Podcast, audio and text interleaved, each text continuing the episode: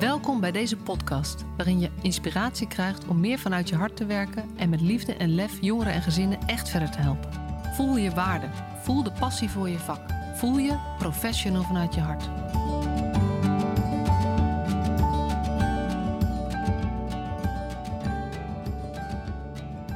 Wat leuk, je bent er weer bij. Een nieuwe aflevering van de Professional vanuit je hart podcast. En weer eentje in het kader van de Week van het Vergeten Kind, waarbij ehm, er een campagne gevoerd wordt voor het stoppen van gesloten jeugdzorg.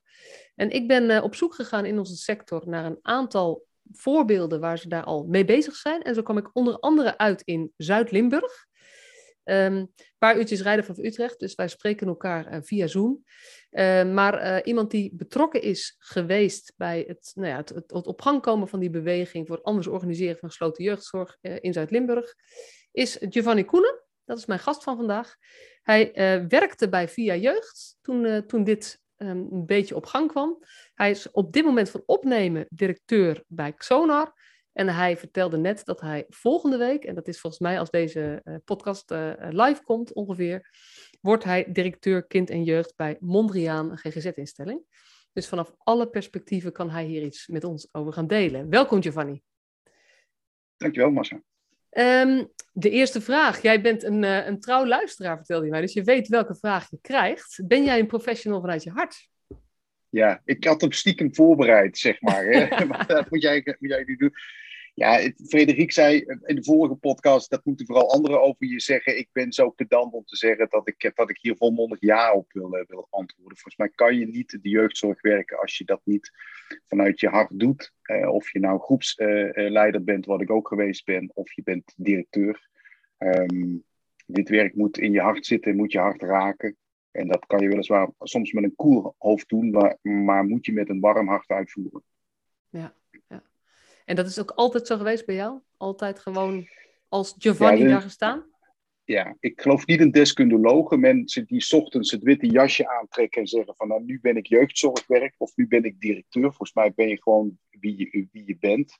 Um, en ik geloof dat ook onze kinderen, waar we dit voor doen, en, en hun gezinnen, dat onmiddellijk doorhebben als je daar uh, ja, met een masker uh, op je werk doet. Um, dus da daar, daar ben ik heilig van overtuigd. Um, ik vind ook wel dat in opleidingen daar soms wat, wat rancu, wat, wat te, te ruksigloos over gesproken wordt in afstand-nabijheid kwesties van uh, je gaat natuurlijk niet je persoonlijke problemen bespreken met jongeren of met gezinnen, maar je kan rustig wat van, je van jezelf laten zien. En mijn dochter doet nu ook Social Work 2 en ik kijk toch wel eens over haar schouder mee. Dan ik het toch wel dat nog steeds de klant als een object wordt gezien, als een consument wordt gezien, waar je vooral vanuit een behandelstand naar moet kijken. En ik geloof er niet in. Mooi. Ja, nou ja, je weet uh, hoe ik daarover denk, dus ik word hier natuurlijk alleen maar blij van. Um, en je, ben, je, hebt ook op de groep gestaan. Ben je begonnen als groepsleider zelf? Ja, ik ben zelfs ooit begonnen als politieagent. Ik ben begonnen als politieagent, kon daar mijn HBO doen. Ik ben toen eigenlijk redelijk vlug, uh, het, met name de forensische jeugdzorg in, ingegaan, toen ik mijn HBO heb gehaald. En onder andere daar op de groep gestaan in, in justitiële jeugdinrichtingen, maar ook in de, in de, de jeugd-TBS, de PI-sector. Um, en ook ambulante, ben ook ambulante hulpverlener geweest in de jeugdzorg. En bij toeval leidinggevende geworden, want dat was eigenlijk helemaal niet mijn ambitie. Ik wou alleen, um, nou, ik wou alleen hele goede professionals en dacht, nou ja, daar kan je leidinggevende misschien wel aan doen. Ja, dat, want dat is, dat is jouw drijfveer. We moeten zorgen voor hele goede professionals ja, met een beetje humor kan je zeggen, ik vond mezelf wel een hele goede professional. En ik dacht, als ik nou leidinggevende word, dan kan ik nog twintig collega's misschien ook helpen om zo'n goede professional te worden. Ik moet er nou een beetje om glimlachen van zelfspot als ik het, als ik het uitdruk. Maar het stiekem toch nog een beetje mijn drijfveer ook om, om directiefuncties te doen. Dat ik denk, van, volgens mij vraagt deze sector om, om goed gefaciliteerd te worden. En die positie heb je als directeur of als leidinggevende natuurlijk wel. Ja. Dus dat is wel echt. Ik had niet zozeer een hiërarchische ambitie om, uh, om, uh, om de ladder te bestijgen. Nee. Maar je dacht wel, er kunnen dingen beter. Ik wil dat dingen beter worden. En welke positie past erbij om echt invloed te hebben om dingen beter te maken? Dat is, uh, dat is wat ik ook een beetje hoor in je verhaal. Ja, ja, precies. Dat is wel. En, en geluk en vaderlandsliefde. Ik bedoel, het leven loopt ook zoals het loopt. op een gegeven moment kwam het team en Wil jij leidinggevende worden? Dus dan loopt het ook zoals het loopt. Maar meer en meer principieel is dat wel, denk ik, Masha, heel erg wat ik, ja, waarom ik het ook heel leuk vind om, om, om directeur te zijn in een sector die, ehm, ja, die het soms echt heel moeilijk heeft. Ja, ja. ja, dat zeg ik natuurlijk vaker in de podcast. Dat we kunnen op zoek gaan naar wat er, wat er beter kan. En, en daar gaan we ook zeker naar op zoek. Het is ook belangrijk om gewoon te erkennen dat de, de werkomstandigheden voor veel mensen in de sector op het moment gewoon echt wel heel erg zwaar zijn. En wel ingewikkeld zijn. En dat er veel uh, negativiteit uh, over de jeugdzorg verspreid wordt. En dat het belangrijk is om te blijven zoeken naar, hé, hey, maar waar zijn we nou goed in? En wat doen wij? En waar zit de ruimte? En wat, wat zijn mooie ontwikkelingen? Um, ja. Ehm, ja, hey, en um, bij Via Jeugd, dat is, uh, Via Jeugd is de, is de um, gesloten jeugdzorg in de regio, ik denk heel Limburg, of ik weet niet alleen Zuid? Ja, in principe voor, voor Zuid-Limburg. Het was vroeger voor Zuid-Nederland, samen met de collega's van, van OGH en, en uh, Bijzonder Jeugdwerk. En het ter ziele gegaan met Just. Um, in, met het kader van de regionalisering werkt, werkte Via Jeugd op het laatste met name voor, uh, voor uh, Zuid-Limburg en een flink aantal bedden voor uh, ja, zeg maar Midden-Limburg, de regio Roermond. Ja. ja, wat voor mij al heel zuidelijk voelt hè, vanuit, vanuit Utrecht. Dat, dat geloof ik heel graag. ja, ja. Voor, voor een Maastrichtenaar is Roermond alweer heel ver, maar ik snap vanuit Utrecht is dat één, één potmat. Ja, ja, ja. En um, kan je eens iets vertellen over, over nou ja, jij, jij werkte bij Via Jeugd. Je was, daar, uh, um, je was daar geen directeur volgens mij, maar je was, zag wel daar, wat daar gebeurde. En er is ergens een ambitie, een plan, een beweging ontstaan uh, om eens te kijken of dingen anders kunnen. Kan je daar iets over vertellen? Ja, ik was overigens wel directeur bij, bij eh, Via Jeugd, bij, bij Icarus, hè, bij, bij via, via Icarus, de gesloten jeugdzorg. Uh, en wat je zag, ook in samenspraak met de gemeente, is dat we aan tafel zijn gaan zitten van hoe zou je nou die specialistische jeugdzorg, um, ja, hoe kan je dat nou loszien van allerlei kolommen? Hè? Dus je had de LVB, dat was Koraal, en dan had je de, de gespecialiseerde openzorg, dat was Sonac. En dan had je de specialistische jeugd GGZ, dat was Mondriaan. En dan had je de gesloten jeugdzorg, dat was via jeugd. Terwijl je zag dat ja, in die verdikking, het gaat om, op Zuid-Limburgs niveau om ongeveer 200 kinderen, unieke kinderen op een jaar. Zag je natuurlijk dat die lijnen die wij met z'n allen hadden bedacht, dat die natuurlijk in de leventjes van die kinderen helemaal niet zo liepen. dus vaak was het een combinatie van vraagstukken, maar soms was het ook wel iets waarvan je op het eerste ook zei, volgens de traditionele leer, hoort dit kind in de jeugd GGZ thuis. Maar dankzij een hele dappere directeur zorg bij Mondriaan zei hij van elk kind moet leren leven. Dat moet leren verliefd worden, dat moet leren gitaar spelen. Dat leert ze niet bij mij in de kliniek. Dus kunnen we nou niet eens bij uitzondering een kind plaatsen in de open zorg? En ik zorg dat met mijn psychiaters en, en, en SPV'ers en dat wij die open zorg helpen om dat kind een juiste plek te bieden. En dat zijn eigenlijk de eerste beschietingen geweest, ook samen met de gemeente. Kunnen we dat nou niet zo organiseren? En er zijn legio juridische ingewikkeldheden die dat eh, met name bij de gesloten jeugdzorg soms ingewikkeld maken. Maar toch gaan we dat op deze manier eh, proberen. En we hebben daar een hele poos met gemeentes over gesproken. Uh, de gemeente Maastricht was uh, um, centrumgemeente. Ja, en, en die voelde heel veel voor dit domein. Die wilde niet een aanbesteding waar allerlei prijsvechters op afkwamen, maar die zeiden van jullie zijn vier partijen waar we vertrouwen in hebben en waar we dit eigenlijk samen met jullie willen aangaan. En zo is eigenlijk, uh, hebben we daarover gesproken. En dan raak je een aantal dossiers die niet zo heel sexy zijn voor een podcast. Maar, maar dan heb je het dus ook over geld. Maar je hebt het ook over behandelverantwoordelijkheid. En je hebt het over declaraties. En je hebt het over factureren. En weet ik wat. Maar het allerbelangrijkste waar het over gegaan is, is over het leven van die kinderen. Dus over de inhoud. En dus we hebben ook niet twee wethouders en vier bestuurders in een hok gezeten. We hebben ook heel erg met mensen die dagelijks met een poot in de modder staan gesproken. Van joh, wat is nou maakbaar, wat is haalbaar, wat is wensdenken, wat is realiteit, wat is durf en wat is lef. En zo zijn we dat proces ingegaan. Wanneer, kan je nog herinneren wanneer die eerste uh, ontwikkelingen zijn begonnen, die eerste gesprekken?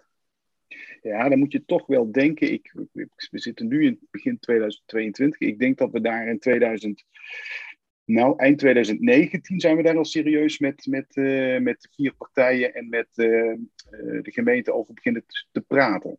Ja. Ehm, nou ja, we moeten natuurlijk ook een beetje aanbestedingstechnisch moest de gemeente dat in een goed vat uh, gieten. Dat het allemaal heel eerlijk en transparant verliep. En ik denk ook wel dat die gesprekken met de gemeente zijn ook wel later over gekomen. Maar het gaat in de eerste instantie om een intentie. Wat voor maatschappelijk ideaal heb je? Wat wil je oplossen? Dus bijna simpel gezegd, al had de gemeente het niet in een aanbesteding moeten doen, dan denk ik nog dat deze vier partijen elkaar gevonden hadden, omdat ze ja. baat wilden realiseren. En, en je zei al even, er was een, een, ehm, een directeur met lef van Koraal. Nou, ik, jij zat, bij, zat jij bij Via Jeugd toen?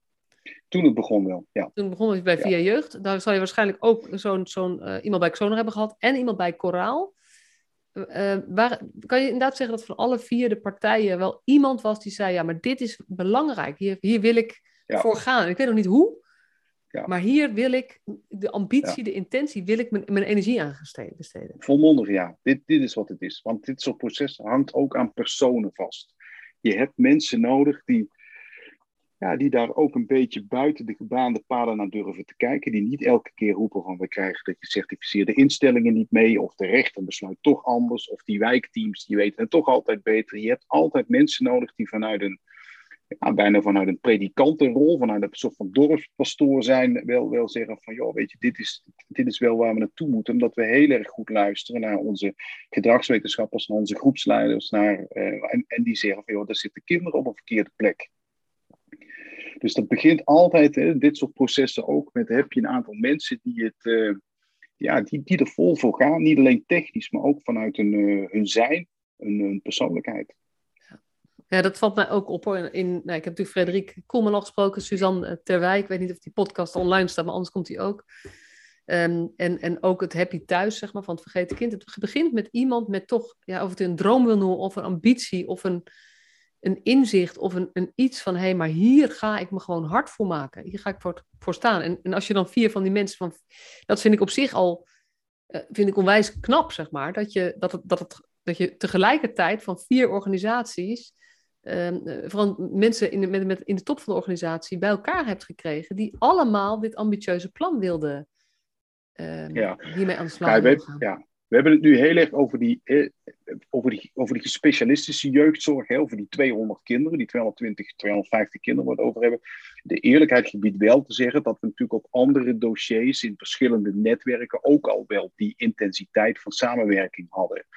He, dus bijvoorbeeld de oprichting van een traumacentrum Zuid-Limburg, waar we, we, we, we, eigenlijk alle vier al aan deelnamen. Je hebt voor een specifiek cluster van gemeentes in Zuid-Limburg, zaten we ook al samen, waar we de ambulante zorg uh, uh, goed op poten hebben gezet uh, voor, voor, voor, voor, vraagstukken. Dus um, ik vind, dus het, was een logische vervolgstap eigenlijk. Het was een logische vervolgstap, ja. zo, zo kon je het wel zien. Maar het blijft onverlet dat, dat nou ja, het wil ook alweer in die zin een andere tak van sport is. Dat je wel ook um, die grondhouding en die mensvisie wel moet kunnen doortrekken. Ook als het ja, wat verder gaat dan begeleiding, zeg maar. En daarmee doe ik niet tekort aan, aan, aan, aan het werk van begeleiding. Maar op het moment dat het dus dit soort specialistische behandeling wordt, zit je wel met een aantal andere factoren die, ja, waar je al heel veel zou kunnen zeggen, dat ik toch niet. Ja. Ze praten over behandelverantwoordelijkheid, eh, maar een directeur van een gesloten jeugdzorginstelling kan gewoon mensen schorsen. Dus die kan zeggen van ja, die rechter kan die machtiging wel afgeven. Maar als ik vind dat die in de open zorg met allerlei waarborgen goed, goed kan, kan leven, dit jong, dan gaan we met een voorwaardelijke machtiging of een, met allerlei technische instrumenten kun je dat doen. En die intrinsieke wil moet er zitten. Hè? Als, als een, als een GGZ-instelling bij alles roept, ja, maar hier is suïcidegevaar, dus ze moeten de kliniek in ja, dan schiet je niet veel op in je transformatie. Nee, die GGZ-instellingen, je moet heel goed snappen dat ze heel hard nodig zijn om die groepsleider op die open groep te ondersteunen. En nogmaals, ik wil die maakbaarheid ook niet te groot maken. Je zult altijd casuïstiek hebben waar je dus die hele specialistische hulpverlening echt nodig hebt.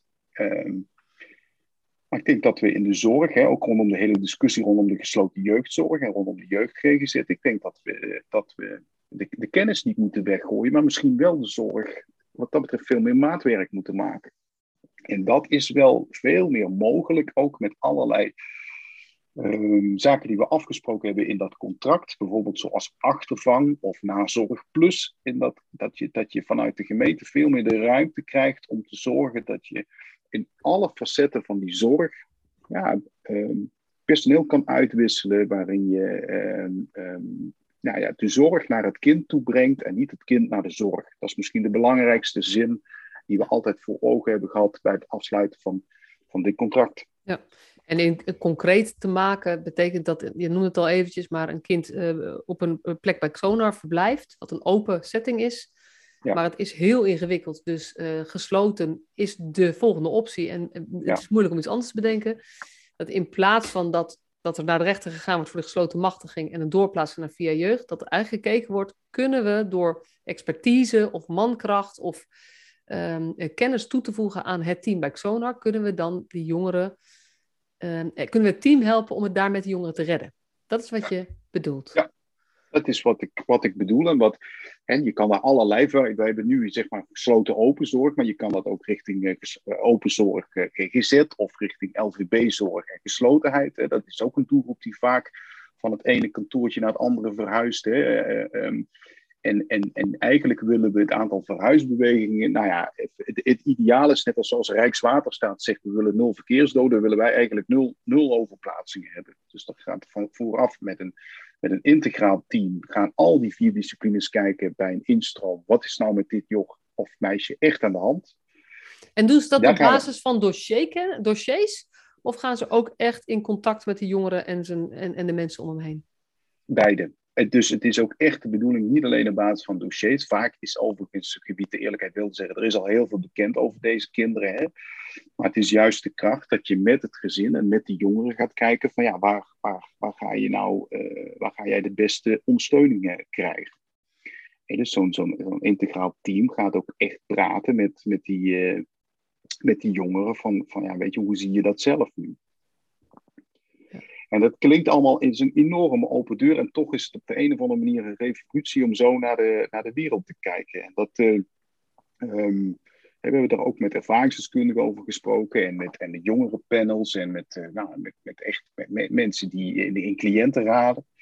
Um, ja, en die vroeg natuurlijk ook wel. Het is eigenlijk een bloody shame dat jullie dit niet al eerder gefaciliteerd hebben. Dan is mijn antwoord altijd beter laat dan nooit. Hè. Dus ik, ik snap hun frustratie erin. Maar toch ja, is dat voor Zuid-Limburgse begrippen, ik denk ook wel, wel landelijk. Hè? Utrecht ken je ook zo'n constructie. Er zijn wel meer plekken in het land waar dit, uh, waar dit gebeurt. Maar ja, ik vind, dit wel, uh, ik, vind dit, ik vind dit wel heel spannend. En ik vind dit echt een trektocht in plaats van een uitgestippelde reis, zeg maar. Van hoe gaan we dit doen met z'n allen? Dus we hebben ook nog een aantal paragrafen, daar zijn we dus ook nog echt niet uit hoe we dat gaan doen. We hebben alleen gezegd dat we het gaan doen. Ja. En dan, uh, ja, en dan komt er overigens ook een energie los die gewoon heel prettig is en heel veel energie geeft. En waarin mensen zwaankleef aan goede ideeën brengen. Ja. En uh, ja, dit is, dit is echt een hele mooie ontwikkeling. Ja, want het begint dus dat, dat nou, die 200 kinderen waar je het over hebt, en het is ook al op andere plekken, hè, maar we gaan zoomen nu even in op de, de kinderen die het het moeilijkst hebben, laten we het zo, uh, laten we het zo maar noemen, en waar het ook het moeilijkst is om de, om te, de zorg voor te, te bedenken of te ontwerpen of te organiseren of op maat uh, te maken.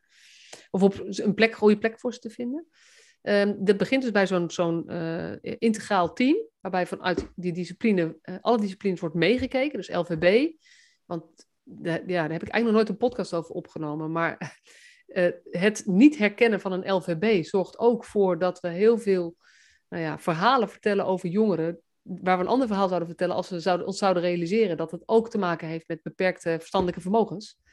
Nou ja, neem het dossier mensenhandel. Hè. Als je kijkt naar het dossier mensenhandel, hoeveel kinderen nu in de gesloten jeugdzorg terechtkomen, of, ofwel in de kliniek van de GGZ, um, door, door, door, door slachtoffer te worden van, van mensenhandel. Uh, um, ja, en, en als je kijkt het schrikbarend aantal kinderen wat daar uh, lichtverstandelijk beperkt is, ja, dat is natuurlijk echt een hele serieuze en soms niet altijd onderkende uh, facet van de, van de kwestie. En dat is iets wat ook doordat uh, Koraal daar natuurlijk aan meedoet, ben je daar op voorhand meer op gespitst. Ja. ja. Uh, want dat is natuurlijk ook bekend dat de GGZ um, dit ook nog wel, wel eens ja, mist. In ieder geval dat het niet voldoende gezien wordt als er heel veel andere dingen aan de hand zijn. Dat andere dingen meer opvallen. En dat het zo belangrijk is, is, om... Ja. Maar daar raak je volgens mij ook de kern. En nu komt een beetje managementjargon waarom het onderling vertrouwen echt heel groot is omdat dit echt een facet van de zorg is waarin je dus elke expertise keihard nodig hebt. dus, dus, als ik even een, een, beetje kritiek mag leveren op de, op de decentralisatie vanaf 2015, er is ook wel een beetje een karikatuur gemaakt van de specialistische zorg. He, menig wethouder van welke politieke kleur zei ook, van met het buurthuis en het jongerencentrum, kan, kan jij, nou, jeugdzorg zo wat slopen. Dat werd op een gegeven moment bijna het adagium.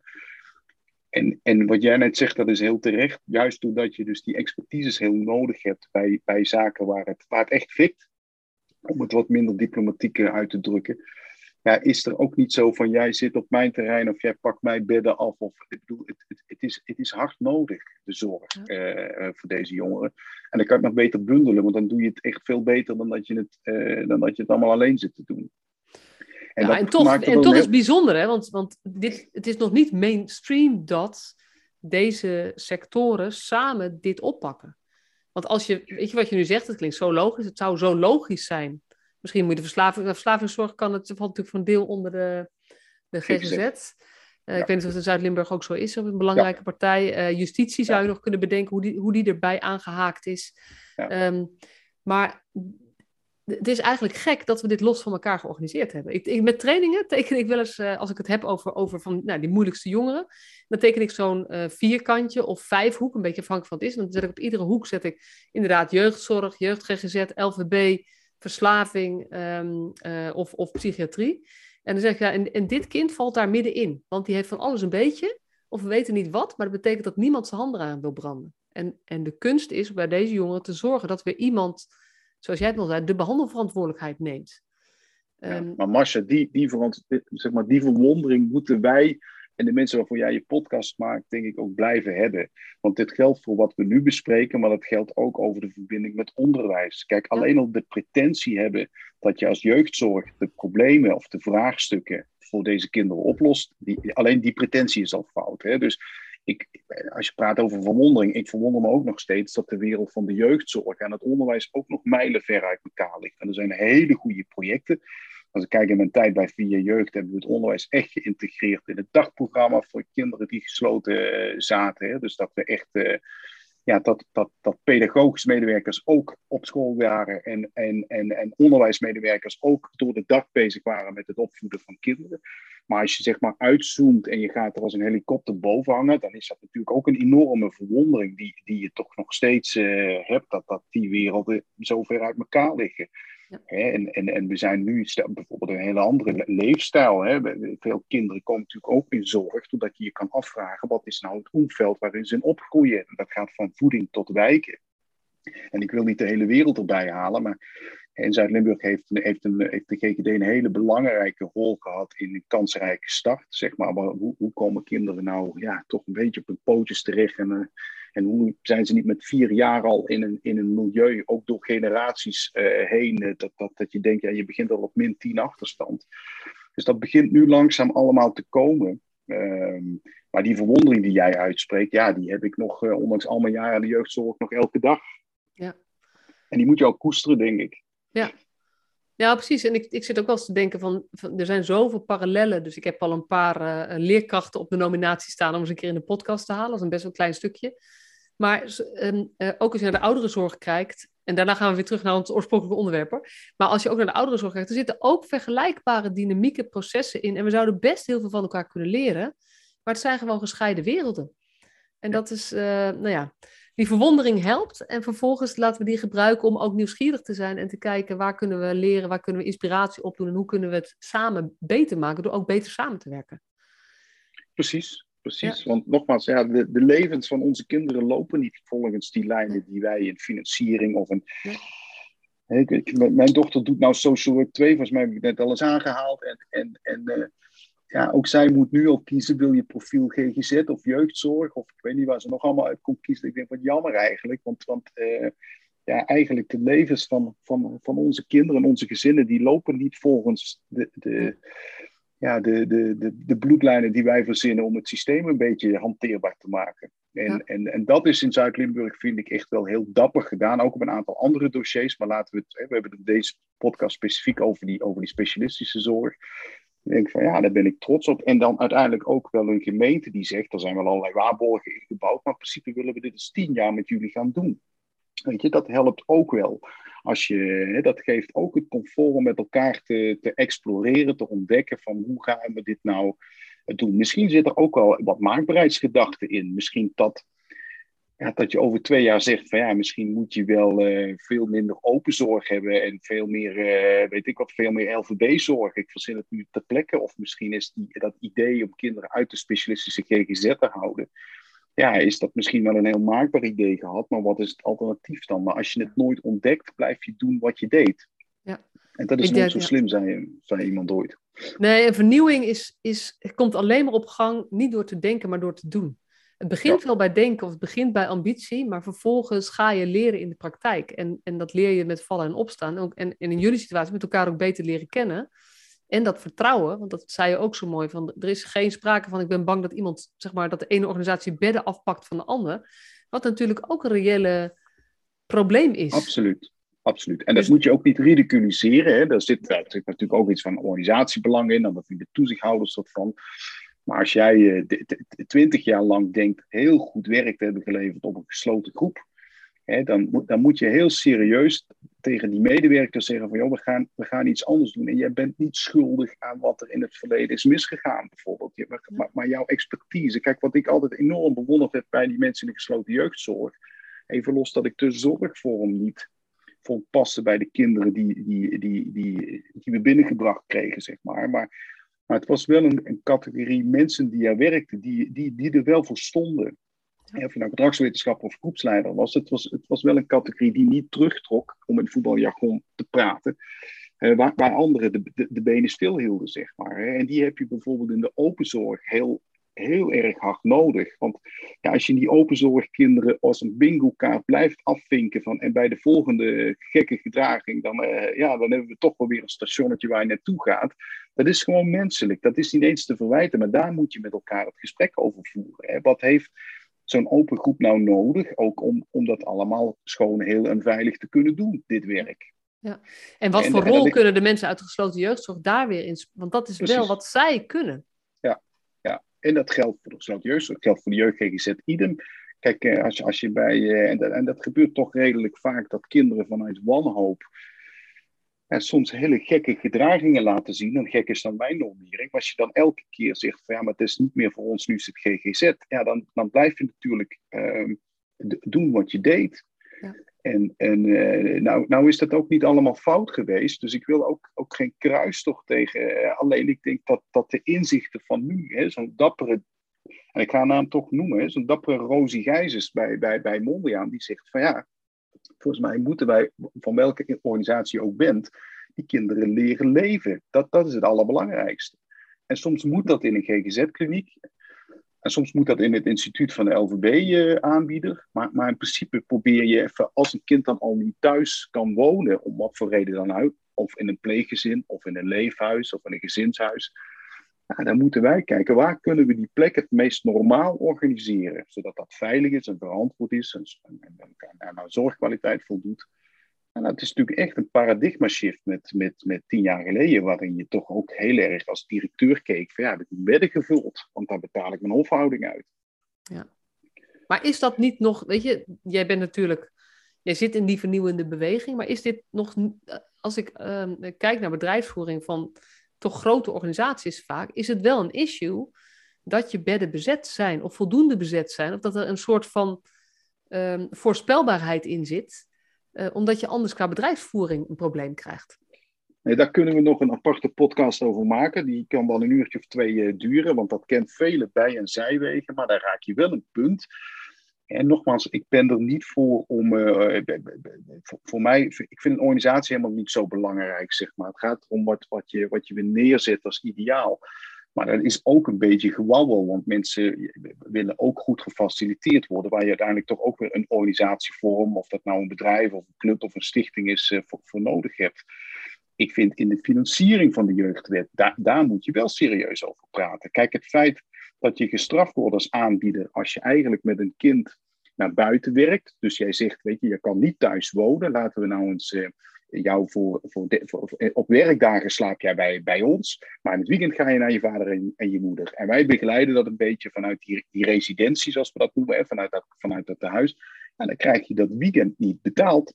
Maar het bed kan je niet door een ander jong laten opvullen, zeg maar. Hè. En dat zijn de dingen, daar zit dus een soort van perversheid in dat, dat de bedrijfskundige directeur, die wat minder met de inhoud heeft, die zegt van, joh, laat hem lekker niet naar huis gaan in het weekend. Want eh, ik bedoel, verwerpelijk, hè, dit is geen pleidooi om dit ook maar enigszins goed te praten. Maar er zitten natuurlijk in die enorme weeffouten in de financiering van de jeugdwet, waarvan ik denk, van, ja, dat, dat zou wel eens de dodende pot kunnen zijn voor mooie initiatieven, zoals we ze nu in Zuid-Limburg bespreken, zoals in, de, in, in die specialistische jeugdzorg. Dus je hebt die gemeente wel keihard nodig om daar met elkaar over te praten van, joh, weet je, die gekkigheid gaan we toch, uh, gaan we toch niet meer in, uh, in uh, bouwen. En dat is wat jullie gemeente gezegd hebben, van waar ze mee akkoord zijn gegaan, daarmee te gaan experimenteren en onderzoeken en proberen. Ja, ja. Ik denk dat deze podcast helemaal niet leuk wordt als ik ga uitleggen wat voor financieringsvorm nee, en wat voor contract, want dat is, dat, is, dat is ook echt af en toe, zit je zelf te denken, wat zit ik nou te lezen? Maar dat is wel een beetje de kern dat die gemeentes echt zegt eh, van ja, wij gaan over het wat. We hebben hier 220 kinderen waar, eh, wat onze inwoners zijn, wat onze burgers zijn, waar we goede zorg voor willen leveren. Maar we laten het aan de, aan de deskundigheid over waar dat kind uh, best op zijn plek is. Ja. En, waar die, en, nogmaals, waar dat kind niet als postpakketjes door de regio moet worden geplaatst. Omdat ze de ene keer in het, in het pulletje LVB vallen, de andere keer in het pulletje openzorg en, enzovoort en, enzovoort. En ook dat een kind in het weekend thuis kan zijn. Um, weet je, is dat, is dat ook meegenomen in de afspraken met de gemeente? Ja, dat, dat soort dingen. En zo zitten er nog wat clausules in dat contract, hè, zoals nazorgplus. En wat kan je nou doen ter vervanging van die, uh, van die opname, zeg maar. Hè, dus kan je, daar, kan je daar ambulante trajecten in, uh, zetten. Hè. Via Jeugd uh, is, is, is, is, heel knap bezig met, met thuisbest. Heb je misschien ooit van gehoord. Dat is een combinatie van gesloten jeugdzorg en MST. Maar Coraal heeft prachtige programma's om om in die specialistische jeugdzorg ambulante, uh, ambulante hulp aan te bieden. Sonar heeft als pakket al een heel veel kennis op het gebied van, van ambulant en, en dagbehandeling. En je, en je merkt ook de specialistische GGZ van Mondiaan. Het gaat natuurlijk steeds meer kijken van ja, wat, wat, wat, moet klinisch, wat moet, wat moet op de poli en wat moet, wat moet ambulant. En, en, nou ja, en als je daar goede afspraken over maakt, dan kom je ook nog bedrijfskundig uit. Ja. Um, dus dat, dat, is, dat is wel echt uh, het gave aan het traject ook wel. Ja. Kijk, de proof in the pudding is, gaan we het samen doen? Uh, en, en hoe ga je dat samen doen? Dus je zult ook met, met name, hè, podcast heet Professional uit je hart. Waar raak je professionals weer in hun hart door, door ook echt die autonomie weer terug te geven? Dat je hier ook echt met deze kinderen aan de slag kan. Ja. Uh, op de goede plek. En, en, um, dus het is niet alleen een bestuurlijk verhaal rondom contracten en gedoetjes en weet ik het allemaal. Ik, ik hoop ook echt dat, dat, dat zeg maar het vakmanschap uh, in, in, dit, uh, in dit moeilijke perceel, want ook niet alles is maakbaar. Hè. We hebben die kinderen ook niet allemaal thuis uh, binnen een half jaar, zeg maar. Want, want als het zo simpel was, was het al lang uitgevonden. Maar als je, of je nou die discussie kijkt van stop de gesloten jeugdzorg, of je kijkt uh, de, de, reacties van ervaringsdeskundigen in de GGZ, het is een feit dat we moreel aan de lat staan om die, voor, om die zorgvorm op een andere manier aan te gaan bieden. Um, en daarin, wat je net zei, kan je heel veel leren van wat er op dit moment beweging in de ouderenzorg plaatsvindt, of, of wat in de verstandelijke gehandicaptenzorg plaatsvindt. En um, ja, ik zou de jeugdzorg dat gunnen om daar samen met professionals veel meer debat over te voeren. In plaats van een soort van defensief discours, waar, waar ik toch vaak merk dat ja, wat we deden veilig is en, en, en, en, en, en dromen ook een beetje naïef. Dat is toch, soms, soms proef ik dat wel in de sector. Ik denk, ja, als je niet meer kan dromen, je werkt verdomme met, met de meest kwetsbare doelgroep waarom ik ooit in de jeugdzorg ben gestapt. Dus dan, als we dan stoppen met dromen om het beter te maken, kan je beter stoppen. Ja, en ik, ik zie meteen een parallel proces. Want, want um, wat ik zie als een van de grootste uh, problemen uh, die, die, die deze moeilijkste jongeren ervaren, is dat zij geen toekomstdromen meer hebben. Dat ze niet meer gevoel hebben, hey, dit kan ooit nog wat worden. Want dat is vaak een van de redenen dat, het, nou ja, dat ze hele gekke stappen maken. Of, of stappen die niet goed zijn voor hen. En ik geloof heel erg in parallele processen. Dus als, als we willen dat die kinderen weer kunnen dromen over een mooie toekomst, een mooi perspectief, zullen wij ook zelf weer moeten dromen, moeten durven dromen, kunnen dromen, gaan dromen. Um, uh, aan zo'n mooier, beter perspectief, waar je zelf weer blij, uh, ja, blijer van wordt dan, uh, dan nu, zeg maar. Ja, ik ben dat met je eens. Ik, had, ik heb vandaag contact gehad met, met, met, met Jason. Hè?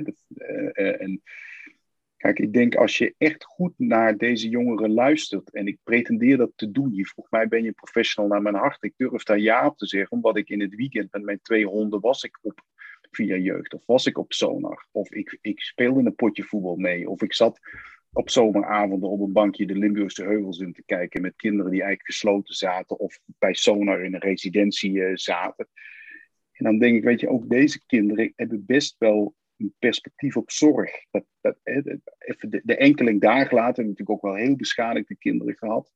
Maar, maar ik bedoel, met, met, met, met 80, 85 procent kan je echt een heel goed gesprek voeren over wat er mis is in hun leven. Dat is overigens niet alleen zorg, dat is ook dat pa geen werk heeft, dat de, bouw, en dat de woningbouwvereniging ze uit huis wil zetten en dat er inmiddels zeven scholen zijn geweest en, en nog geen fatsoenlijk passend onderwijs. En weet je, er zit natuurlijk een heel verhaal altijd omheen. Maar die jongeren zelf, ik heb nog nooit met iemand gezeten die, die, die, die echt niet wist wat, wat er met hem aan de hand was. Weet je, en, en dat is misschien wel de grootste opdracht voor de jeugdzorg. Van, ja, weet je, ga, dat klinkt heel cliché en als een open deur, maar ga nou eens bij de jongeren zelf vragen van hoe zie jij nou hoe je van A naar B komt? En, en, en, en ehm, ja, dan doen we echt weinig, denk ik. Nogmaals, niet als verwijt, maar wel als constatering. Ja, ja en even als aanvulling, want ik denk inderdaad, uh, jongeren weten best wat er mis is in hun leven. Daar moeten we ook zeker hen meer over aan het woord laten. Want zij geven ook verklaringen die wij niet kunnen geven, omdat wij lang niet alle informatie hebben. Maar wat ook zo belangrijk is volgens mij, is een jongere weer te gaan vragen van, joh, uh, je zit nu in de shit. Maar wat nou jouw droom? Hoe zou jij nou straks willen leven? Waar zou je willen leven? Wat zou je willen gaan doen? Want heel veel jongeren die ik gesproken heb, die, die, die denken ook dat nou ja, hun kans toch al verkeken is. Omdat ze bijvoorbeeld twee jaar niet naar school zijn gegaan. Of omdat ze toch al um, ruzie hebben met iedereen in hun familie. En uh, niemand wil ze hebben. Want dat is natuurlijk bij een deel van deze jongeren uh, zo. Dat ze zijn nergens meer welkom eigenlijk. En dan ga je niet meer dromen over je toekomst. En dan als je niet meer geloof hebt dat je eigen toekomst wat kan worden, ga je ook moeilijk, kom je ook moeilijk in de actie om dan zelf um, dingen weer op te gaan bouwen. Dus ik denk het gesprek, ja of wat is aan de hand? Wat zeg je? Het is toch gek, hè? In een tijd van, hè, van, van Andries Baart en van Frank van Strijen, weet je. Ik bedoel, wij zijn niet de enige die dit verzinnen. We proberen toch al op twintig jaar op de hbo's, op de, op de universiteiten, op de plekken waar onze professionals worden opgeleid, dit gesprek te voeren. En, en het houdt mij dus bezig. Ik heb het antwoord ook niet van waar dit nou. Waar gaat dit nou wringen? Is dat het geldgebrek? Of is dat zijn het organisatiebelangen? Of is dat de, de, bureaucratie? Of weet je, waar zijn we dit gevoel ergens kwijtgeraakt van uh, ja, precies wat jij net, net zegt. Want, want ik bedoel, het is niet dat wij het nu verzinnen hier op deze mooie middag. Nee.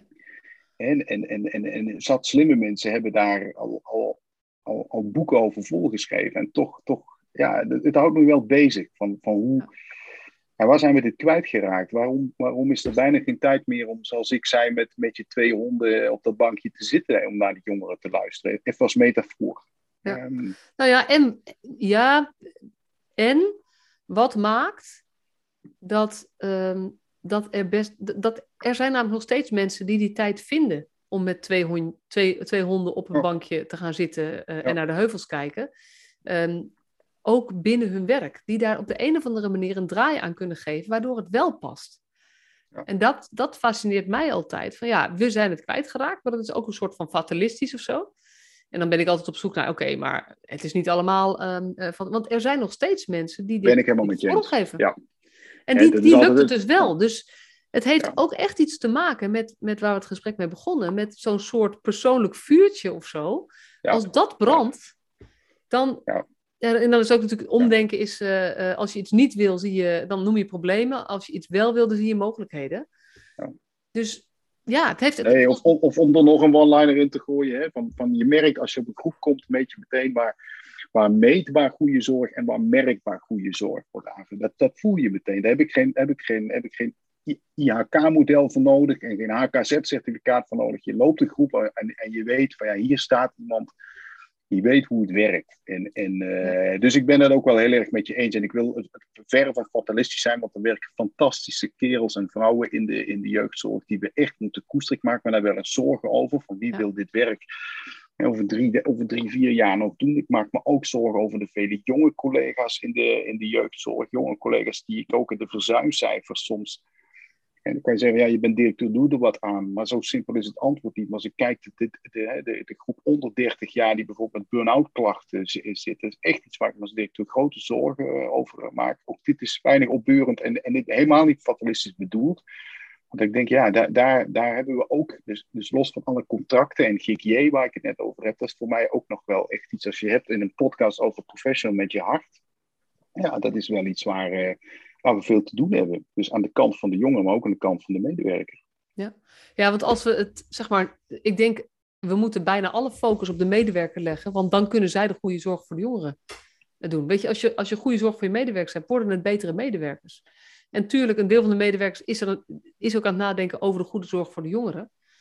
Maar um, medewerkers zijn geen poppetjes die vanzelf doen uh, wat zeg maar, bedacht is wat nodig is. Dat zijn mensen nee, die. Uh... Nee. nee. zeker als je in elk beleidstuk hebt over professional. Hè, als je het hebt over ja. professional. Anders heb je operators dan vraag je wel om operators die doen een instructiedingetje en die, en die drukken op een knop. En net als in de koekjesfabriek, uh, nee, we vragen, hè, we vragen heel veel. De maatschappij vraagt heel veel van mensen die in de jeugdzorg werken. Ja. Ik moet ook altijd een beetje lachen af en toe om dat woord professional, omdat het ook te, te hooi en te grabbel gebruikt wordt, zeg maar. Dat ik denk van ja, daar, daar zit natuurlijk wel uh, het, het, discours wat je met elkaar voert van wat verwacht ik van zo'n professional, maar ook wat mag hij verwachten van hoe hij zijn werk mag doen. Ja.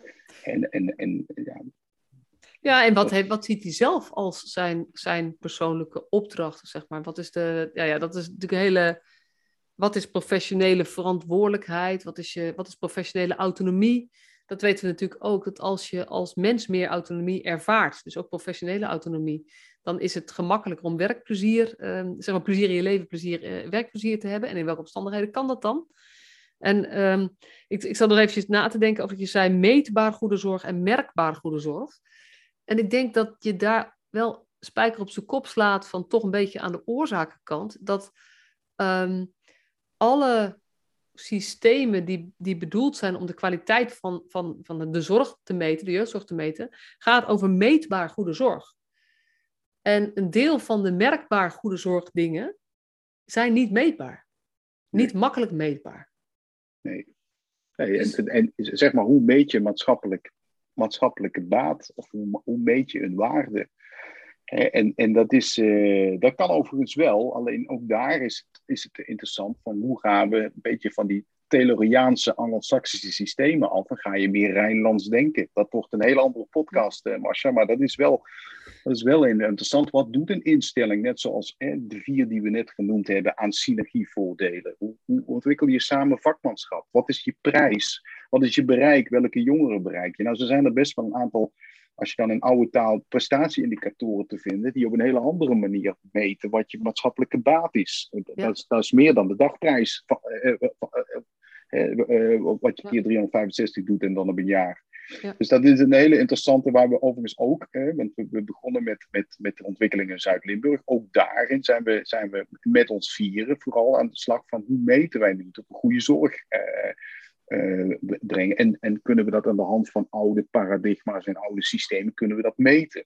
Dus ook dat is wel onderdeel van het, ja, van het, van het spannende experiment, laat ik het zo zeggen, van een spannende trektocht. Want een experiment, uh, dat vind ik wat gevaarlijk worden, omdat je over hele kwetsbare kinderen praat. Maar, maar het is wel, ook daarin ga je kijken van, ja, wat, wat, wanneer merk, heb je nou goede zorg? Ja. Je kan hele goede zorg bieden, maar als aan het eind van het traject, en dat zag je vaak bij de gesloten jeugdzorg, en dat zie ik ook bij Sonar en de open zorg, ja, als ze na 18 jaar uh, uh, de, de, de, het ravijn in dan, dan, dan is dat geen goede zorg. Nee. volgens de huidige systemen overigens wel. Krijg je, uh, wordt gezegd, keurig alles afgesloten en je hebt je, je facturatie en je declaratie op orde. Maar dat, dat is natuurlijk, hè, die 18 en 18 plus is een groot verhaal. En, ja, en, en, de, en de kinderen waar we het over hebben, hebben soms ook niet de, de gunfactor of de grote arbeidsfactor. Dus waar krijg je deze kinderen ondergebracht op school of qua huisvesting? Of, nou, daar, daar, zit, uh, daar zitten ook mooie stappen in dit contract waar we het over hadden. Ja, en uh, weet je, dit is nog best een korte periode, eind 2019. Dus het is zeg maar twee jaar dat jullie hier echt mee voor deze kinderen ook uh, dat aan het ontwikkelen zijn. Kan je nou zeg maar, zijn er meetbare verschillen ook in wat jullie doen? Bijvoorbeeld in het aantal plaatsingen of in uh, machtigingen? Ja, of in... ik, moet, het, moet het goed uitleggen. Zeg maar, je vroeg me net, wanneer is het idee gekomen? Hè? Of, of zoals Plato zou zeggen, de idee. Hè? Wanneer wilden we nou iets goeds gaan ontwikkelen? Uh, dat, dat is zeg maar in 19 begonnen, formeel. De aanbesteding gaat pas 1 juli van dit jaar in, van 2022. Dus dat is zeg maar de, de ja, daar, gaan we formeel van starten. Dan gaan we het ook allemaal meten en et cetera, et cetera. Uh, kortom, het concrete werk. Er, er, zijn al mensen van Mondriaan bij Via Jeugd aan de slag. En we zijn al met, met, hè, met koraal en uh, met, met programma's uh, bezig. Hè. Dus um, ja, dat is onderdeel van de, van, de, van de trektocht. Dus ik kan wel zeg maar, hele goede voorbeelden in, in de storytelling doen. Van, van wat zie je gewoon op die vloer gebeuren, dat professionals elkaar uh, vinden. Maar uh, ja, we, we, beginnen 1 juli formeel pas. Ja. Dat is wel, wel goed om te zeggen. Ja, en weet je, dit is ook zo'n aanloopperiode heb je ook nodig om. Uh, want, want het is niet, we bespreken af dat we anders gaan werken en vanaf volgende maand werken we anders. Dit, is, dit vraagt zoveel van alle partijen, uh, ook nog buiten deze vier organisaties. Want je moet de samenwerken met de GI, de samenwerken met de wijkteams, je noemt het al even.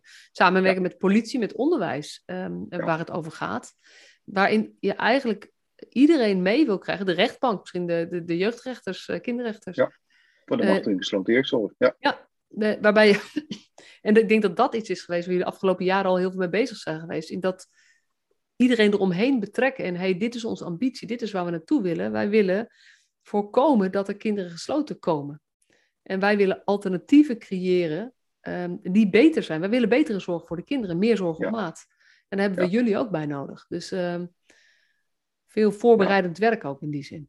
Veel voorbereidend werk en ook elkaar uh, ja, echt, echt uh, het is, het, kijk, ontdekken heeft ook tijd nodig, zeg maar. Hè? En, en, uh, en, en dat, dat is wel wat er gebeurt. Dus overigens moet je daar ook wel streng voor jezelf zijn. Want we zijn natuurlijk vanaf de decentralisatie en misschien al daarvoor, voor degene die langer in de jeugdzorg rondloopt, we moeten natuurlijk niet een soort van cliché-opmerking maken. Ik bedoel, weet je, leren en verbeteren doe je altijd ook in de tijd. Maar er zijn natuurlijk wel een aantal dingen waarvan je zegt: van ja, daar mogen we nu wel eens als sectorgaren op de klos uh, uh, uh, laten komen. Hè? Want, want anders, het, het, is ook af en toe een beetje een, doekje, duizend dingen doekje om te zeggen: van, ja, dat, weet je, dat heeft tijd nodig en dat zijn we aan het ontwikkelen.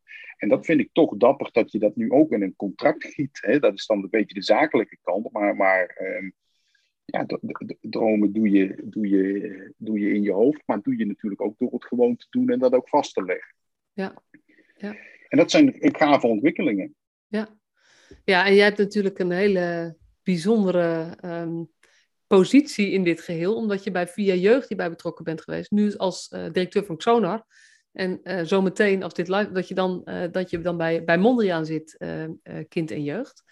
Waardoor je vanuit die verschillende perspectieven in die verschillende organisaties ook nou ja, kunt kijken naar, naar het spinnenweb of zo, wat zich aan het uh, ontvouwen is, aan het ontstaan is.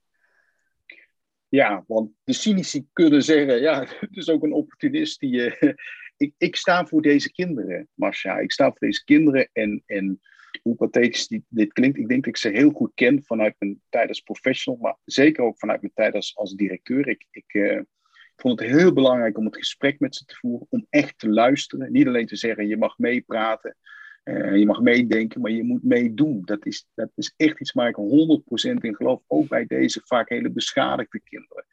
Um, en, en dus weet je, ook daarin denk ik dat je, je wil een maatschappelijke baat realiseren voor, voor een groep die, die soms ook politiek en zelfs bij, bij, de, bij de burger niet zo populair is. Ik deed een interview voor Jeugdzorg Nederland twee weken geleden, geloof ik. En toen eh, vertelde ik een verhaal waar, dat bij mij vandaan kwam. Kijk, ik, ik, had bijvoorbeeld, ik had een vriendje wat, wat een hele getalenteerde jongen was. En, en, en ik kwam veel bij ons thuis. En ik ben in een heel gelukkig gezin opgegroeid.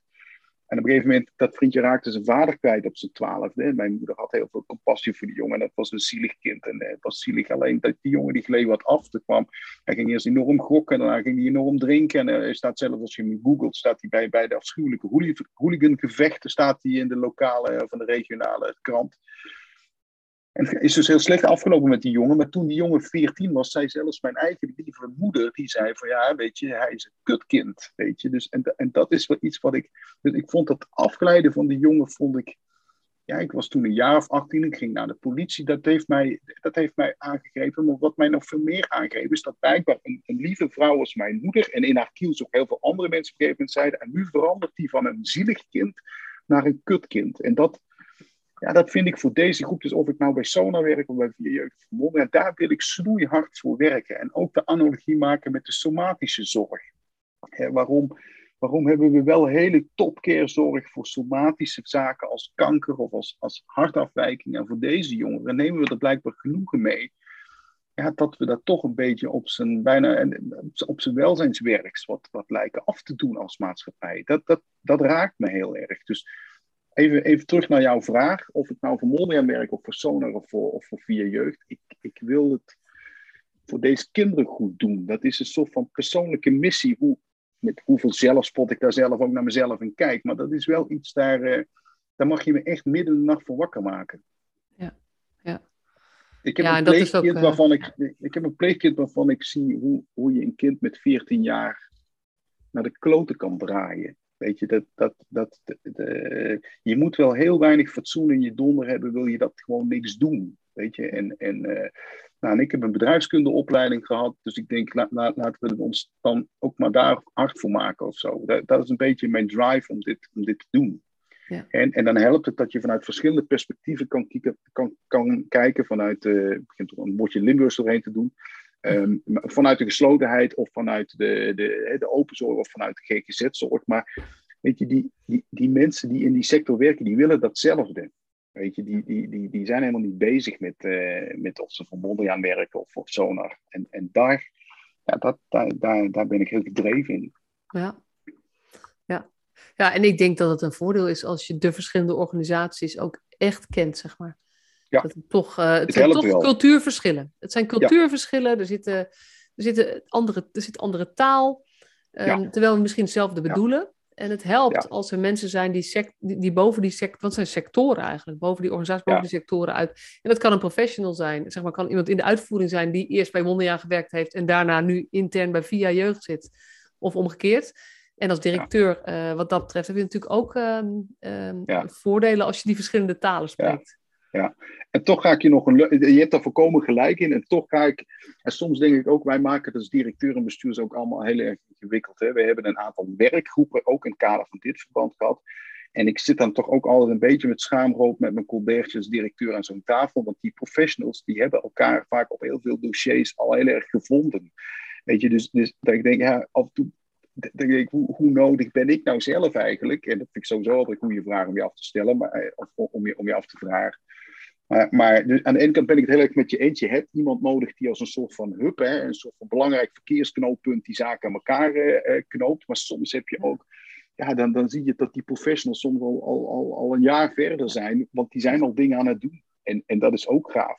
Ja. En dat zijn we ook in het kader van dit initiatief, zouden we het ook heel, heel gaaf vinden om bijvoorbeeld leergangen te gaan ontwikkelen. Dus hoe kan je nou en daar, mag, daar, mogen ook buiten deze vier partijen, partijen bij aansluiten. Van hoe ga je nou goede zorg bieden. Ja. Uh, dus dat je echt leert en ontwikkelt met elkaar. Uh, dus we willen daar ook de Hogeschool Zuid bij betrekken. En we willen ook vooral een sprekende inleider die daar wat van af weet. Of we willen ook gewoon dat, dat je met, met ontmoeting, casuïstiekbespreking uh, echt, echt verder komt. Ja, dus die lerende, lerende netwerken, zeg maar. Om elkaar ook beter te leren kennen en, en, en die, die taal beter te spreken, elkaar beter te gaan begrijpen. Ja, ja. Ik heb een aantal jaar geleden in Breda gewerkt, daar, daar waren ze aan mee bezig. Nou, dat was gewoon verschrikkelijk leuk. Professionals wilden daar gewoon bij horen. Er waren nooit discussies over, is dit de baas tijd of kan ik dat declareren? Nee, dat was een, een van de organisaties die zorgde voor soep en broodjes en, en, en, en, en verzorgde het programma. En dat deed je elke maand. En dan en, en op een gegeven moment, ja, dat groeide van 30 naar, naar, naar bijna, ik geloof, 300, 400 professionals die zeiden van hier wil ik, weet je, ik maak onderdeel uit van een beweging. En niet om tegen iets te zijn, maar om voor iets te zijn, zeg maar, om, om voor betere zorg te zijn. Nou, en als je dat op gang krijgt, het is heel hoog over en heel hoogdravend, maar dan geloof ik, dan ben je echt gave dingen aan het doen. En het gebeurt ook al in het land. Ja, volgens mij, uh, je, je hint er al een beetje op, volgens mij kunnen we zo vier of vijf podcasts vollullen. Maar voor deze in ieder geval ehm, eh, zijn we er doorheen. Is er iets wat je niet hebt kunnen zeggen, wat je nog wel graag uh, zou willen delen? Of denk je, nee, dit is, uh, dit is genoeg voor het moment? Voor die luisteraars die nog luisteren, want volgens mij zijn we, zijn best wel een tijdje... Zijn best ja, respect voor jullie, lieve mensen, als je er nog bij bent. Ja, ja, zeker. Nee, ja, ik, ik, ben, ik ben vooral heel blij dat er een groep in de jeugdzorg opstaat, zoals jij, Marcia, maar ook, uh, namen noemen is altijd gevaarlijk, want je vergeet, maar, maar die die de kracht trekken om het echt beter te maken voor deze kids. Voor de kinderen die echt jeugdzorg eh, nodig hebben. En of je nou ervaringsdeskundige bent, of je bent directeur, of je bent groepsleider, of, of er, zit, er zit ook geen, geen enkel verschil in. Je hoort tot een beweging waarvan ik denk dat verdienen de kinderen die, uh, waar het echt beroerd mee gaat, ook in Nederland. Ja. En, en um, dus ik heb heel veel bewondering voor hoe je deze podcast uh, in elkaar steekt. Want het maakt voor mij onderdeel uit van een hele fundamentele beweging waarin je wilt ontwikkelen. Ja. Dus dank daarvoor, ook vanuit mijn uh, kant. Nou ja, dankjewel. Ik zit hier met een beetje rode, rode wangen van de verlegenheid, maar dankjewel. En uh, ik kan zo uh, aansluiten bij wat jij zegt. Weet je, jij geeft mij credit voor deze podcast, maar die beweging ben ik niet.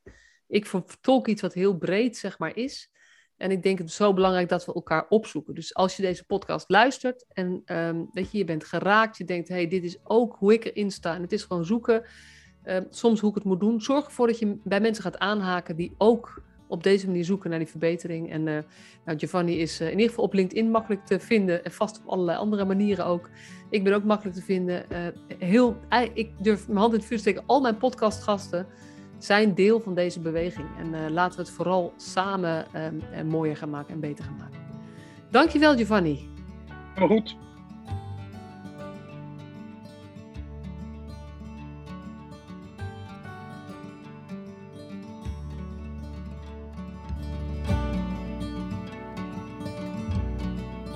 Superleuk dat je weer luisterde naar deze podcast. Dankjewel. Nog even kort een paar belangrijke dingen. Ten eerste, het is mijn missie dat de jeugdhulp weer een sector wordt waarin bevlogen, liefdevolle professionals jongeren en gezinnen echt verder helpen. Daarom maak ik deze podcast voor jou. Wil jij deel uitmaken van deze beweging van Professional vanuit je hart, waarin professionals elkaar steeds opnieuw inspireren? Begin dan met het lezen van mijn boek. Je kunt de eerste hoofdstukken helemaal gratis lezen. Ga naar professionalvanuitjehart.nl/slash boek. Ten tweede, wil je alle podcastafleveringen overzichtelijk onder elkaar? Abonneer je dan op deze podcast. Klik in je podcast-app op de button subscribe of abonneren. En elke keer als er een nieuwe podcastaflevering gepubliceerd wordt, ontvang je automatisch een berichtje. Ten derde, ondersteun je mijn missie? Geef me dan een review via je podcast-app, bijvoorbeeld iTunes of Spotify. Op die manier kan ik nog meer professionals bereiken. En ken je een collega voor wie deze podcast ook interessant is? dan zou het super zijn als je hem of haar de podcastaflevering doorstuurt. Bijvoorbeeld door de link te kopiëren via Spotify. Ik vind het altijd heel leuk om berichtjes te ontvangen van luisteraars om te horen wat je van een podcast vindt, of als je misschien vragen of suggesties hebt. Of als een aflevering je een bepaald inzicht heeft gegeven of er iets in beweging is gekomen. Stuur me dan even een berichtje op masha.professionalvanuitjehart.nl via de website of stuur me een connectieverzoek op LinkedIn.